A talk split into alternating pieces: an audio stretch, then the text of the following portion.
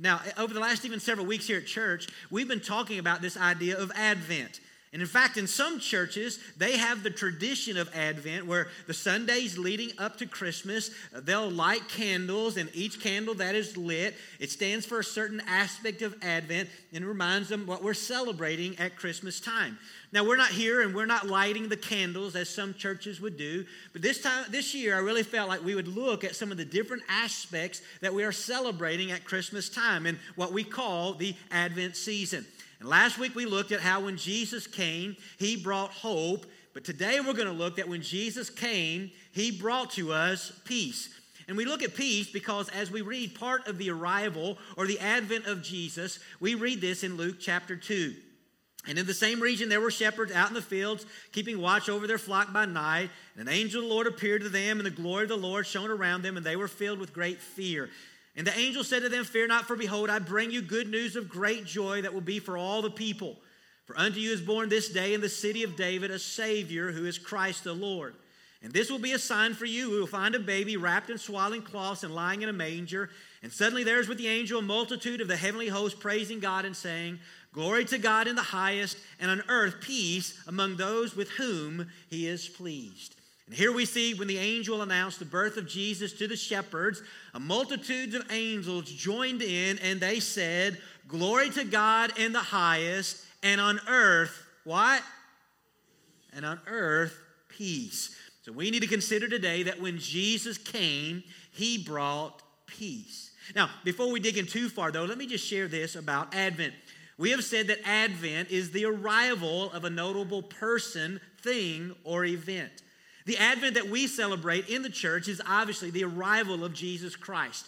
We celebrate the fact that Jesus came to the earth that first Christmas morning, wrapped in swaddling cloths and lying in a manger.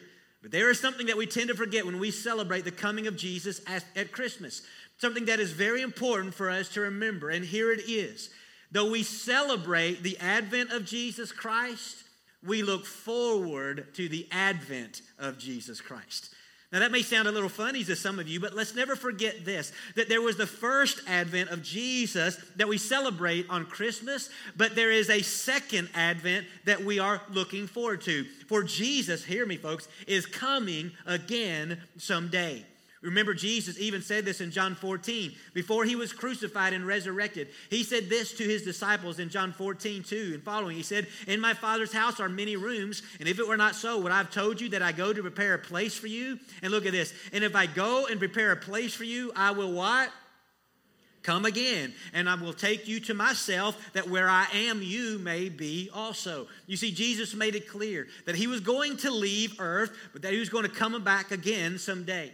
Also, when Jesus was ascending into heaven after his resurrection, as his followers watched in amazement what was happening as their Lord was ascending in the air, two angels come and stood beside his disciples, and they made this statement. They said, Men of Galilee, why do you stand looking into heaven? This Jesus who is taken up from you into heaven will come in the same way as you saw him go into heaven. In other words, these angels made it clear that just as Jesus went into heaven, he would come again someday. In fact, let me just show you this little visual illustration. All right, go ahead and put that first one up there, Emily. We see, first of all, at the first advent, what do we think of Jesus? We think of Jesus coming in a stable in a manger as a little baby wrapped in swaddling clothes. That's what we think about. That's what we celebrate at Christmas time. But we all know he didn't stay in that manger, right?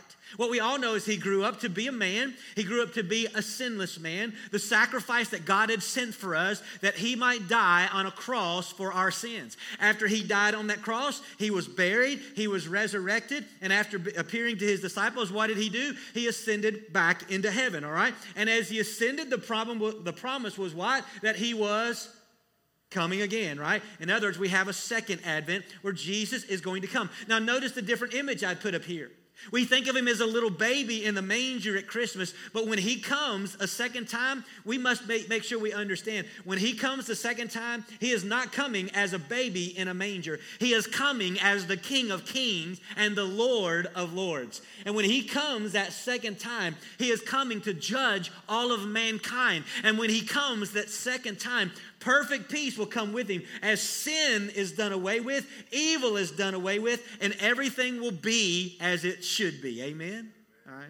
Now we know between those two, though, there is a time which we're living. What we call this, we call it the church age. In other words, as the church, we live between the first advent and the second advent of Jesus Christ. Now, here's what we know in this time period in which we live. When Jesus came the first time, there were some things that were fulfilled and completed. right? But what we look forward to is knowing that when he comes again, there will be other things that will be fulfilled and things will be completed. All right? Let's think about it this way. As a believer in Christ, here's what the Bible teaches me that when I gave my life to Jesus Christ, I was saved by Christ. In that moment, in that time, listen, my eternal destiny was secured. I know today when I die, I am going to heaven. Why? Because when I gave my life to Jesus Christ, He saved me. He forgave me of sin and He gave me eternal life. The Lord saved me. But you know what else I know? I know that right now He is saving me. Okay? He's saving me. In other words, I'm not perfect yet, right? Are you perfect yet?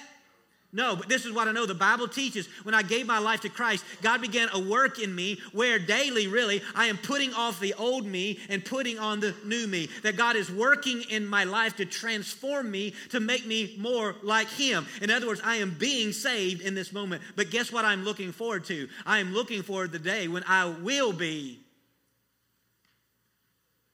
saved. Yes, thank you when I will be saved because, listen, there's going to be a day, especially when Christ returns, that I am going to be perfect. I'm going to cast off this old body. Sin is no longer going to dwell in my life at all, and I will put on the perfection that Jesus Christ bought for me on the cross. In other words, I will be saved. And so there's a part that is completed in my life, there is a part that is working out in my life, and there's a part that is yet to come in my life. Now, here's why I share that with you, okay? Because I want to ask this question. When the angels announced that when Jesus was born, that there was to be glory to God in the highest and peace upon the earth, did that really happen? I mean, did Jesus Christ really bring peace? Is that true? Did he bring peace upon the earth? Well, I, am going to say this yes, but not yet. Yes, but not yet. The perfect peace that we often think about will only happen when Jesus comes again and there's a new heaven and a new earth. I mean, can't we look around today and know that perfect peace hasn't come yet? I mean, read the headlines, and we know that we're not experiencing that perfect peace already this year. The last statistic that I found, and I know this number is even higher, there's been more than 112 murders in Louisville just this year. You tell me, are there peace on our streets? No, all right? Look at the headlines around the world, and we see countries in civil wars or countries invading other countries. Or let's talk about ISIS and the terror that they threaten and carry out. Is there peace in our world? No, there is not. If you don't want to get that in depth, I want you to just think about your own home. How many times have you found disagreement and think to yourself, can't we just get along? Amen. All right, thanks, Mike. I won't hold that against you. Right? See, we all have those times we look and we say, No, where is it? And we want to ask, is there really peace? We look around again and we say, no. Where is this peace that Jesus supposedly brought? Again, let me remind you that in one sense, the peace that we all long for is yet to come. It will eventually come when Jesus comes again. But is there peace to be found now, in this moment? Is there peace? Did Jesus bring peace? And I'm going to answer that to you this morning yes, he did bring peace. I'm going to acknowledge to you that the peace that Jesus brought is a peace that may be a little different than we think about, all right? But he brought peace. And to explain about this peace, I want to talk it to tell you about it in three fa- phrases, all right? I want to talk about the, the peace with God and the peace from God and the peace of God this morning. Let's look first at the fact that Jesus brought to the earth the possibility of peace with God, okay? Now, I start with this one because let's face the fact that when Jesus came to earth, he came to take care of our deepest need, and that need involved our separation from God. We all, I hope, are keenly aware that we have this tendency to put God on the back burner in our lives and instead do our own thing. Do you realize you have that tendency? The Bible clearly calls that sin. The biggest issue that we have is sin in our lives. And because we have sin in our lives, are you aware of this? That the sin that is in your life makes you an enemy of God? Do you know that? Uh, uh, see, we're an enemy of God, and when we're an enemy of God, I'm going to have to tell you this that when you're an enemy of God, there is no peace in your life. Listen to what Romans 2 says. Because of your hard and impenitent heart, you are storing up, look at this. You are storing up what? What are we storing up? Wrath for yourself on the day of wrath when God's righteous judgment will be revealed. See, we don't like to think about this aspect of God, but because God is holy, he has to punish sin. And there is a time coming when God will deal with sin once and for all. His wrath is coming. Remember when I said at his second coming, he will come as King of kings and Lord of lords? Remember I said that? When he does, listen, he is going to execute perfect justice. At that time, sin will be completely dealt with and righteousness will reign. And what we have to understand is this is that our sin puts us in a place where God's wrath should be poured out on us. Here's what I know if I get what I deserve from God, guess what I'm getting? I'm getting His wrath, I'm getting His punishment today. If you get what you deserve from God, you know what you're getting? You're getting His wrath. You're getting His punishment today. That's what we all deserve. I know in our modern world today, when we like to talk about God, we like to think of God as some loving God that He just loves everybody. I mean, He embraces everything and everyone because He's such a loving God. I mean, everything is great, right? Isn't that what we do today? Y'all out there, right? But folks, listen. Is God a loving God? There's no, there's no one more loving than God. You cannot love even more perfectly than God. God is a God of love, and His is an everlasting love. It is a perfect love, all right? It is, it's a perfect love. Do you know that? It is. But let me remind you of this, all right? The aspect of God that we don't like to remember and think about is He is also a holy God. And because He is a holy God, guess what He has to do? Guess what He has to do? Huh?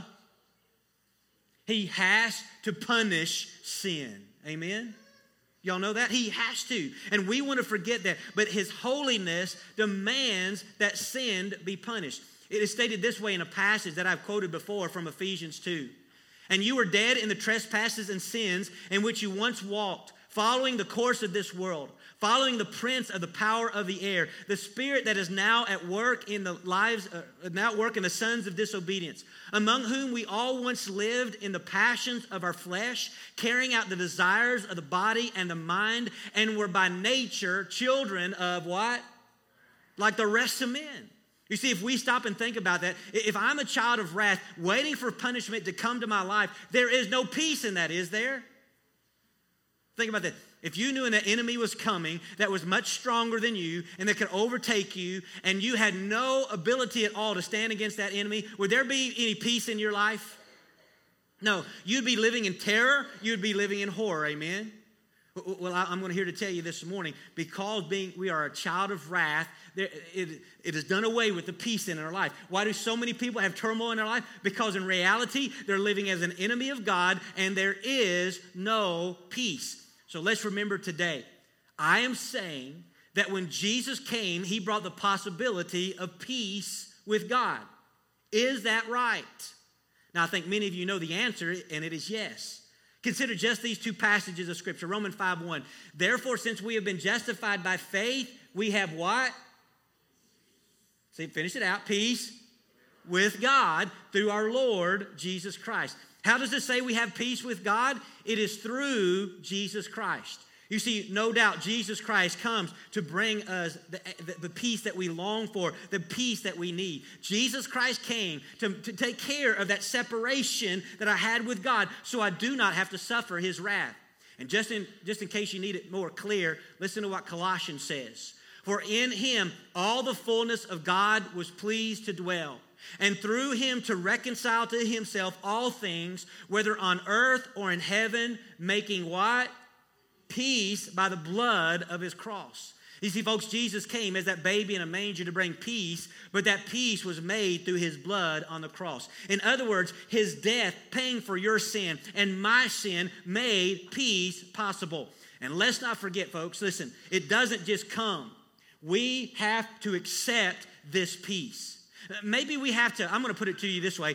Maybe we have to like sign the peace treaty. You know what I'm talking about? In other words, God has already made, listen, the peace treaty out. We have to sign it. And how do we sign that peace treaty? What are the terms? We have to confess our sin by faith and accept Jesus as our Savior, as the one who bought our forgiveness through His blood. Listen, I'm going to go ahead and tell you if you try to make peace with God on your own terms and say, I'm going to do my own thing, I'm going to tell you, you're never going to find peace that way.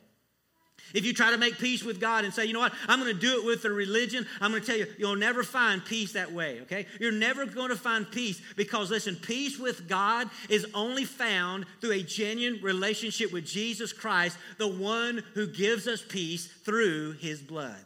In fact, let me simply ask some of you here today if you're not experiencing peace in your life, have you truly entered into a relationship with God through Jesus Christ? If not, for the peace for you, if it's going to come, you'll only find that peace as you confess your sin to God and commit your life to Jesus who can give you peace. In fact, at the end of our service today, if you do not know Jesus Christ as your Savior, I want to invite you today to come and say, I want peace with God.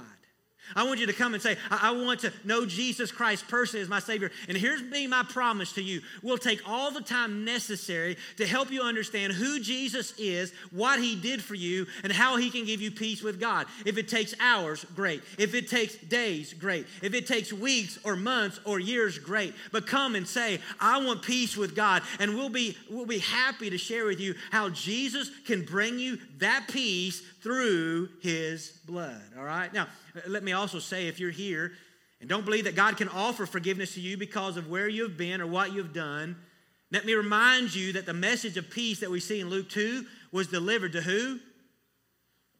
Who was it delivered to? Go ahead and say it loud. Some of you said it. Shepherds, right? And you say, what does that mean? What does it mean that God first delivered this message to peace of people who are shepherds? It means this that God delivered it to people who were considered the morally broken and hopeless of their days. Think about this shepherds were considered to be liars and thieves. They were considered to be so morally unclean and bankrupt that they could not even testify in court. Their testimony carried zero weight because they were seen to be so morally impure. Do you get that?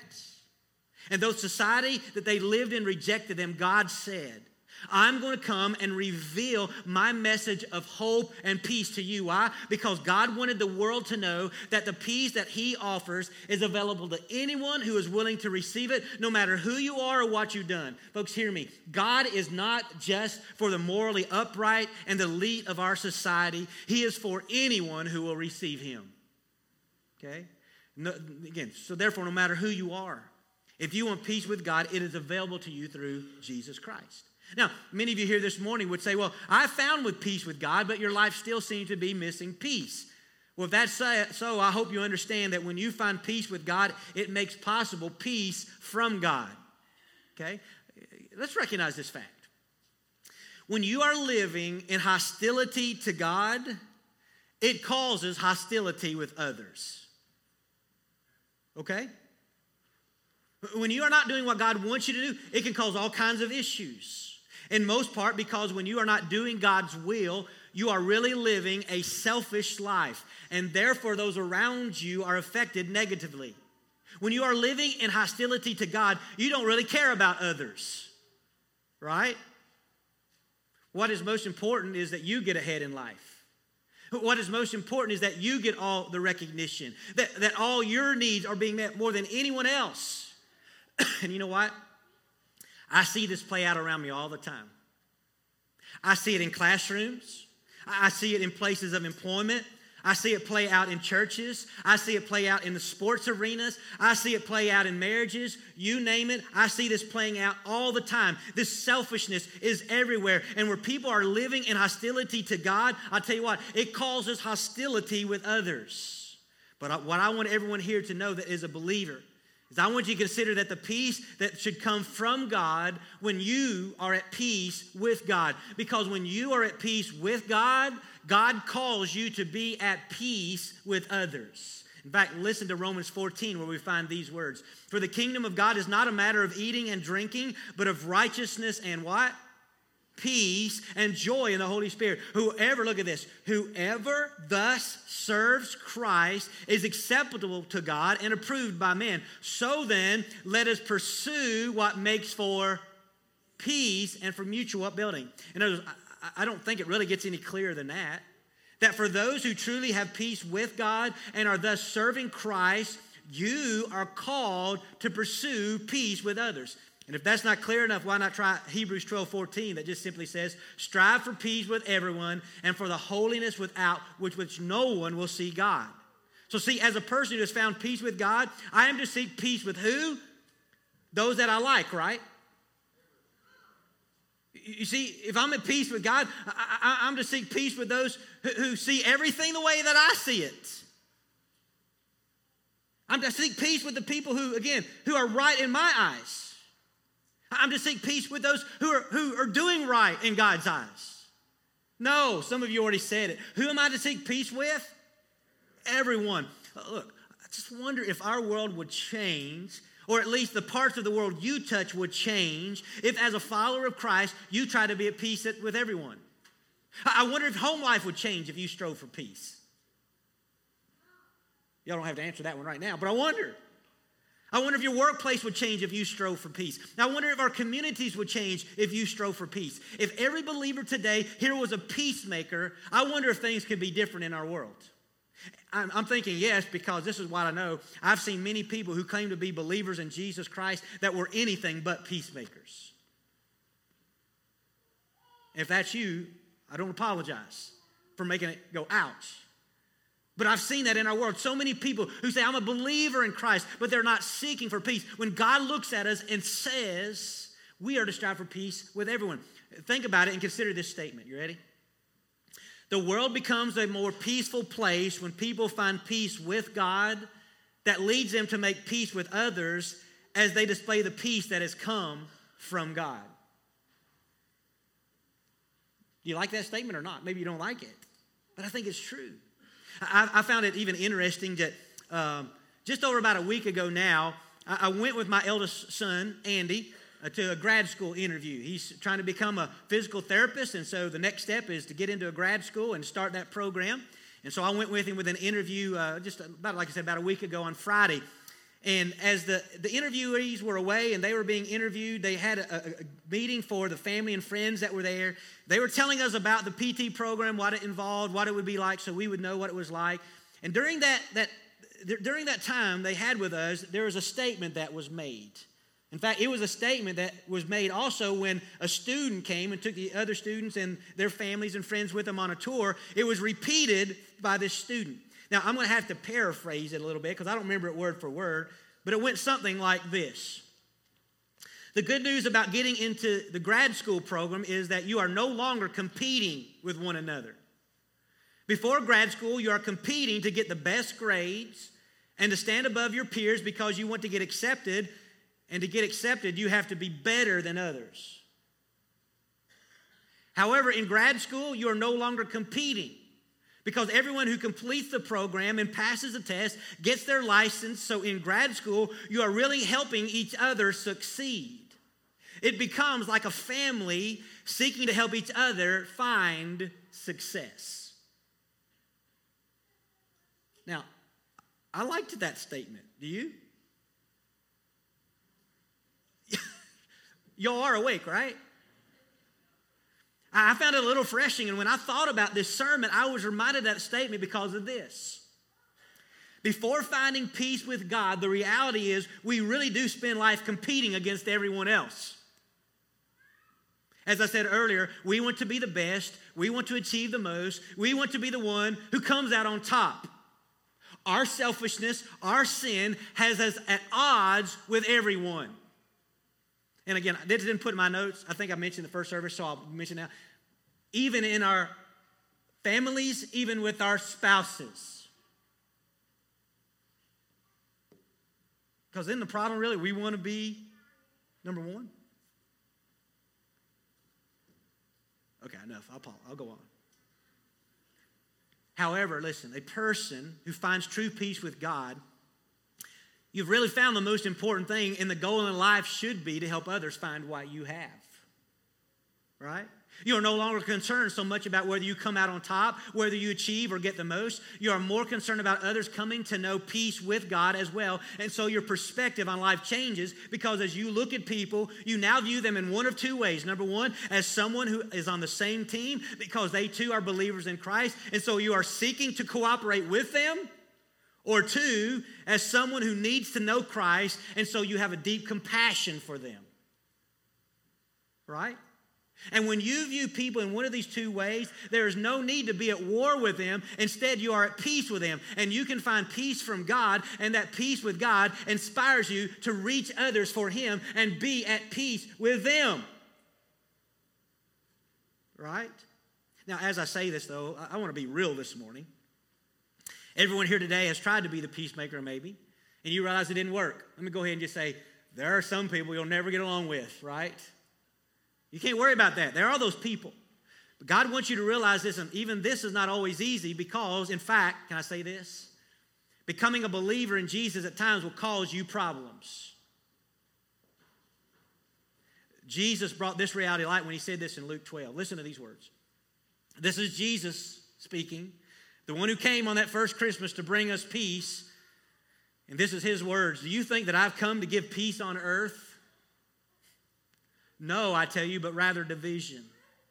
For from now on, in one house there will be five divided, three against two, and two against three. There will be divided, father against son, son against father, mother against daughter, daughter against mother, mother in law against daughter in law, daughter in law against mother in law.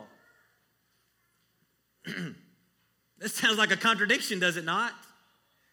When we look to say that Jesus came and brought peace, and now Jesus just said, you think I came to bring peace? No, I came to bring division. Does that sound like a contradiction to you? It does, but it's not. See, we have already seen that Jesus brought peace with God, and with that peace, we can find peace from God. But we have to make note that when you live for Jesus, there will be those who don't accept your faith in Jesus, and because of that, it will cause you conflict. Not the conflict that you cause, but conflict with those who refuse to accept the truth of Jesus Christ. And why is that so? Because in John 3 it says, And this is the judgment that the light has come into the world, and people love the darkness rather than the light because their works were evil. For everyone who does wicked things hates the light and does not come to the light, lest his work should be exposed. In other words, for those who don't know Jesus, listen, they are living in darkness. And when you bring the light of Jesus into their life, it often makes them angry because it exposes their sin. And people do not like to admit their sin and their need for God, right? In fact, some of you might have read a tweet I put out this week uh, or you might have read it on Facebook because I have my Twitter account linked with my Facebook, so it goes there. So you might have read it this week. It's a quote from Tim Keller in his book Hidden Christmas, and the quote just simply went like this The manger at Christmas means that if you live like Jesus, there won't be room for you in a lot of inns. Y'all get that? If you live for Jesus, there won't be room for you in a lot of inns. Again, if you understand what that means, it simply means that you, for some part, may be rejected as a Christian if you seek to live for Jesus Christ. And the reason that that rejection comes is because when a person lives for Jesus, it exposes the darkness that is in others' lives and it makes them angry. And don't think I mean this. It means you go around pointing out other people's sin. Oh, I, I see that sin in your life. That's not what I'm talking about. It is simply this. When you live for Jesus, it makes a difference in your life, does it not? Do you live differently when you live for Jesus? All right, if you didn't say amen to that, we need to talk because there's a deeper issue here. But when you live for Jesus, you live different. And when you live different, people notices that different. And that difference naturally exposes the sin in their life because they see that you have something that they don't have. And folks, when they see the sin that's in their life, here's what it reminds them of. It reminds them that they don't have peace with God and it drives them nuts. And so it makes them hate you. Do you get that?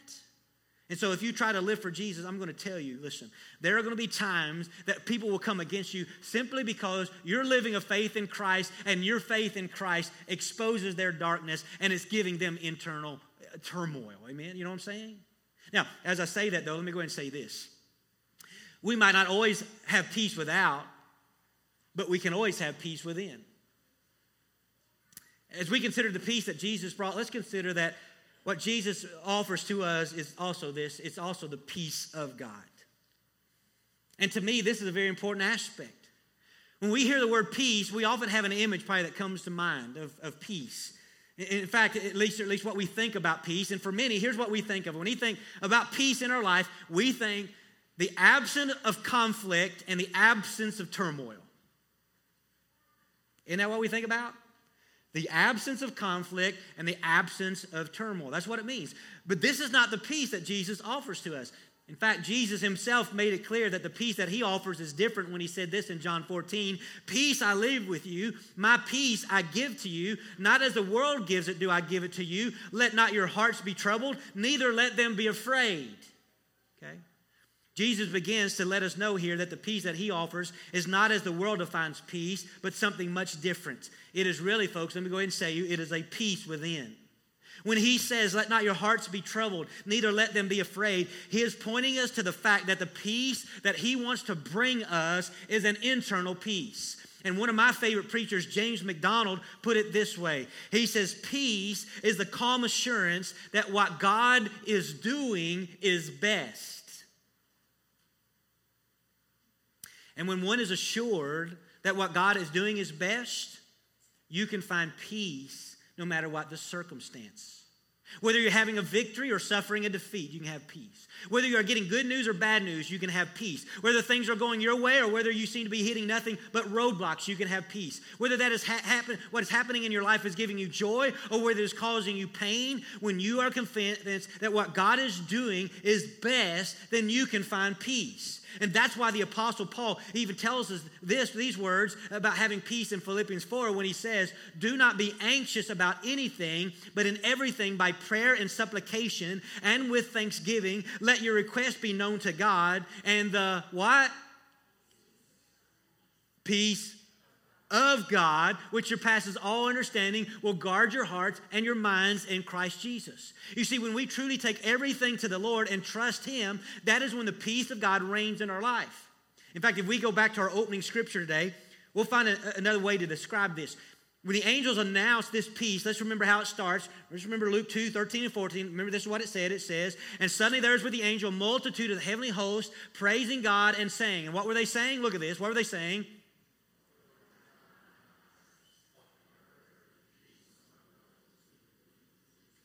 All right, now we look at that, and I've been talking to you this morning about what? Peace. And on earth, peace. Keep it up for a second, Emily, if you would. All right. There's something, though, that came before those words and peace upon the earth. What did he say first? All right. Before he announced peace upon the earth, he said, Glory to God in the highest, which leads me to this statement this morning.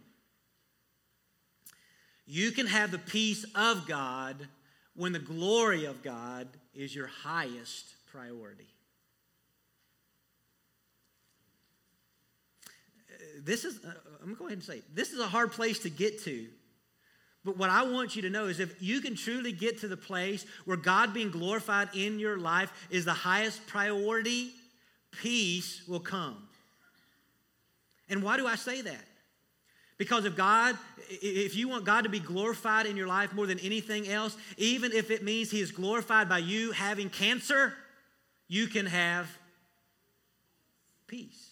All right? If you want God to be glorified more than anything else, even if it means you have to change jobs, you can have peace. If you want God to be glorified more than anything else, even if it means becoming a missionary, you can have peace. If you want God to be glorified more than anything else, even if that means the death of a loved one, you can have peace, all right? If you want God to be glorified more than anything else, and even if it means you taking a financial cut, you can have peace, all right?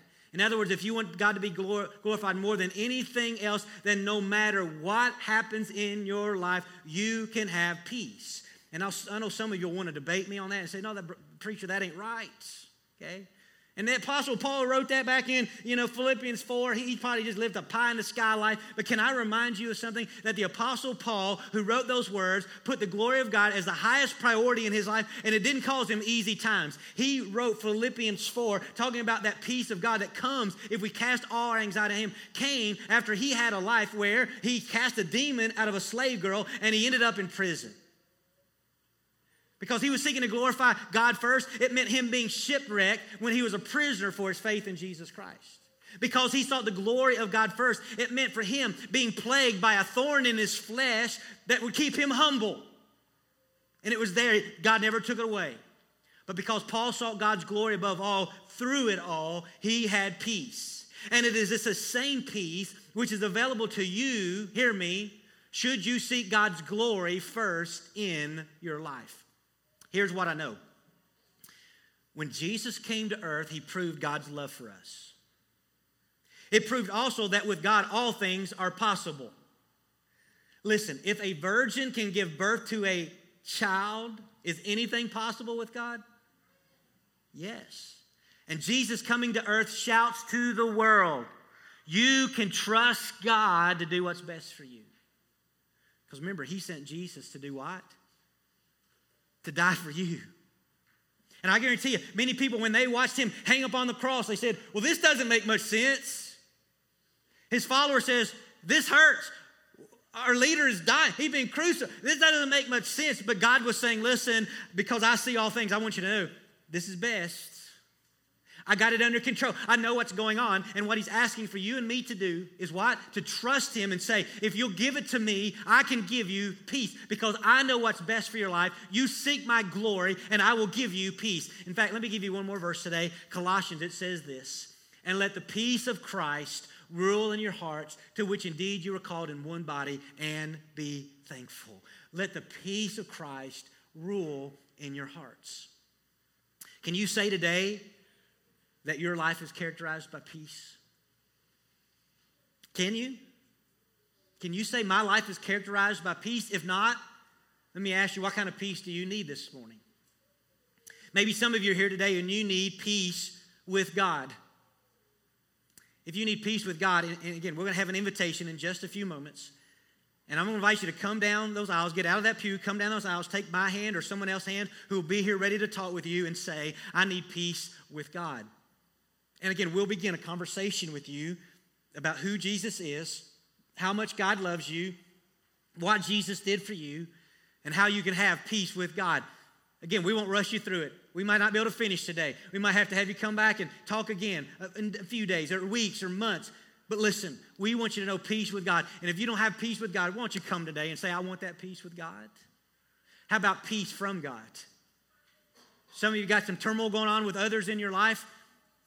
Let me first ask this question. You who say you have peace with God, are you bringing that peace from God with others? Are you being a peacemaker or are you cause of the trouble? We need to ask that question, right?